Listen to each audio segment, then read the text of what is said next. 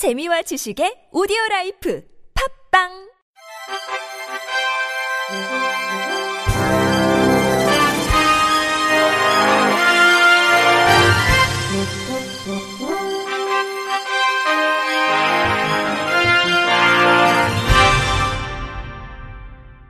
청취자 여러분 안녕하십니까? 8월 8일 수요일 KBRC 뉴스입니다.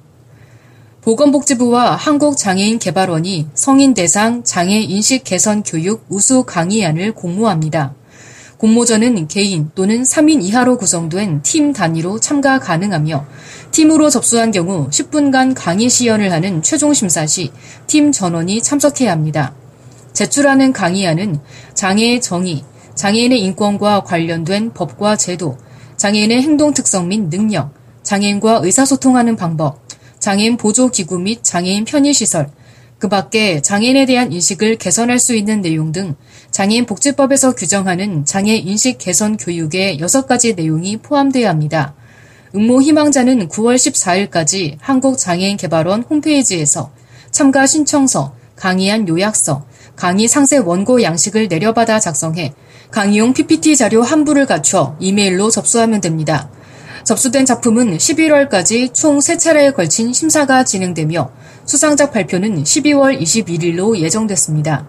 공모전에 선정된 우수 강의안은 장애 인식 개선 교육 실적 관리 시스템에 게시해 현장에서 성인 대상 장애 인식 개선 교육용으로 활용될 수 있도록 지원할 예정입니다. 일본 정부가 항공사에 휠체어를 탄 승객이 항공기에 탑승할 수 있게 승강기 등 관련 설비를 갖추도록 의무화하기로 했다고 아사히 신문이 보도했습니다. 국토교통성은 항공법 등의 관련 규정을 개정해 오는 10월부터 항공사에 장애인의 탑승에 필요한 설비와 기구를 갖추도록 할 방침입니다. 이에 따라 항공사들은 현행 사업 계획에 장애인 탑승 설비 지원 계획을 넣어 국토교통성의 승인을 받아야 합니다. 장애인 탑승 설비로는 지상에서 휠체어를 타고 올라갈 수 있는 슬로프, 이동식 엘리베이터인 리프트 등이 있습니다. 이런 규정은 작년 한 항공사가 휠체어를 탄 장애인 승객에게 혼자 힘으로 계단을 올라가도록 한 일이 알려지며 사회 문제가 된 데 따른 대책으로 마련됐습니다. 아사히 신문은 국토교통성이 2020년 도쿄올림픽, 패럴림픽을 앞두고 barrier free 관련 대책으로 이런 새 규정을 신설하기로 한 것이라고 설명했습니다. 대한장애인체육회가 지난 6일부터 이천 장애인체육종합훈련원 등에서 장애인 스포츠 꿈나무 육성을 위한 2018 유소년 학예 스포츠 캠프를 시작했습니다. 대상은 장애인 체육 기초 종목 육성 사업을 통해 발굴된 20세 미만의 지체장애 유소년 18명입니다. 참가자들은 홍영숙 전 휠체어 테니스 국가대표의 특강을 시작으로 적성에 맞는 종목을 찾기 위해 수영, 육상, 탁구, 태권도, 사격, para 아이스하키, 양궁, 카누, 배드민턴 등 12개의 장애인 체육 종목을 체험합니다. 캠프 마지막 날인 13일에는 캠프 기간 운영된 프로그램을 장애 유소년과 가족들이 함께 체험할 수 있는 family day가 진행됩니다. 가족들의 관심과 지원을 통해 안정적이고 지속적으로 운동에 참여할 수 있도록 세심한 배려가 반영됐다는 게 체육회의 설명입니다. 이명호 회장은 장애 청소년들의 스포츠 캠프 참가는 운동 능력 발달과 종목 체험을 통한 체육 활동의 즐거움을 느끼고 독립성을 향상시키는 데 의미가 있다며 이번 캠프를 통해 장애 청소년들이 미래의 패럴림피언으로 성장할 것으로 기대된다고 말했습니다. 장애인 고용법을 만든 국회와 인권 최후의 보루를 자임하는 대법원이 장애인 의무 고용률을 지키지 않은 것으로 확인됐습니다.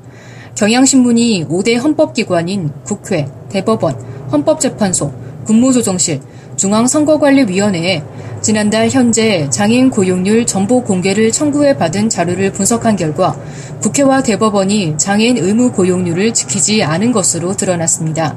국회 소속기관 4곳을 보면 국회 사무처는 전체 직원 1,383명 중 장애인 43명으로 고용률 3.11%를 보였고 국회 도서관은 317명 중 8명, 국회 예산정책처는 138명 중 3명, 국회 입법조사처는 126명 중 1명에 그쳤습니다. 대법원은 전체 직원 17,654명 중 장애인 직원 405명으로 법을 위반했습니다. 헌법재판소는 직원 306명 중 장애인이 7명이었지만 이 중 중증장애인 3명에 대해 2배 가산을 받아 장애인 고용률 3.27%로 법정 기준을 0.07% 차로 넘겼고 중앙선거관리위원회는 직원 3,104명 중 장애인 119명 3.83%를 기록해 의무 고용률을 지켰습니다. 조호근 한국장애인 고용안정협회 노동상담센터장은 헌법기관이 의무 고용률을 지키지 않으면 공공기관은 물론 민간 기업까지 지키지 않는다며 장애인 권리의 기본조차 못 지키면서 헌법기관으로서 맡은 일들을 제대로 수행할 수 있을지 의문이라고 말했습니다. 구상 속대 문학상 운영위원회가 2018년도 구상 속대 문학상 수상자로 김미선 작가를 선정했습니다. 김미선 작가는 소아마비로 목발을 사용하는데 대학에서 국어 국문학을 전공하고 교사 임용 고시에 합격했지만 교육 공무원 신체 검사에서 장애인이라는 이유로 탈락했습니다. 이후 장애인 이용시설인 정립회관에서 근무하다 글을 쓰기 위해 사직하고 소설 쓰기에 몰두해 1994년 동서문학 소설 부문 신인상을 수상해 문단에 등단했습니다. 작품으로는 창작과 비평에 발표된 눈이 내리네 외 단편 다수가 있고 단행본 눈이 내리네는 2013년 상반기 우수 문학 도서로 선정되기도 했습니다.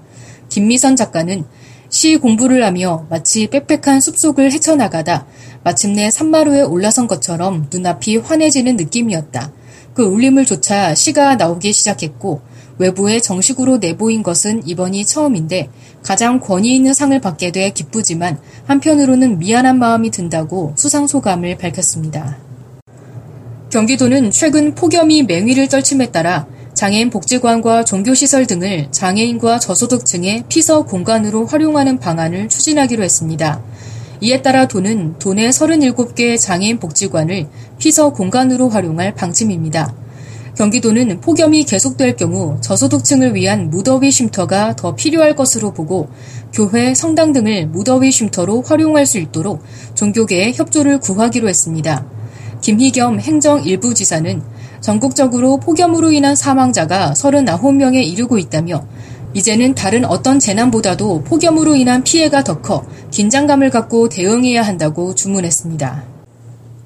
의정부시 보건소는 오는 12월까지 장애인 가정을 대상으로 찾아가는 방문 재활 서비스를 운영한다고 밝혔습니다.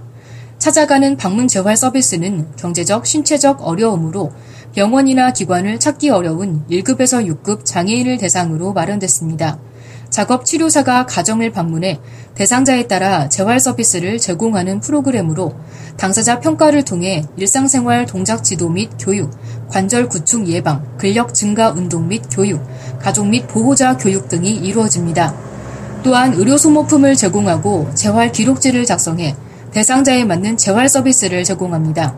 전광용 보건소장은 장애인의 건강한 삶을 위해서는 지속적인 관리가 필요하다며 재활에 필요한 장애인과 그 가족을 위해 방문 재활 서비스를 진행하는 등 지역 자원을 연계한 다양한 맞춤형 서비스를 제공할 것이라고 말했습니다. 끝으로 날씨입니다. 내일은 전국 곳곳에 소나기나 비가 내리겠고 낮 기온은 오늘과 비슷하거나 그보다 조금 낮겠습니다. 비가 오는 곳은 낮부터 저녁 사이 소강 상태를 보이겠고 충청 이남 지방은 오후 한때 소나기가 내리겠습니다. 내일 아침 최저 기온은 23도에서 27도, 낮 최고 기온은 28도에서 36도가 되겠습니다. 소나기가 내리는 지역은 일시적으로 기온이 낮아지겠으나 비가 그치면서 기온이 다시 올라 무덥고 불쾌지수가 높겠습니다.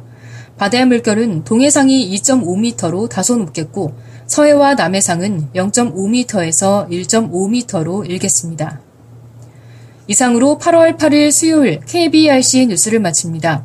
지금까지 제작의 이창훈, 진행의 홍가연이었습니다. 곧이어 장가영의 클래식 산책이 방송됩니다. 고맙습니다. KBRC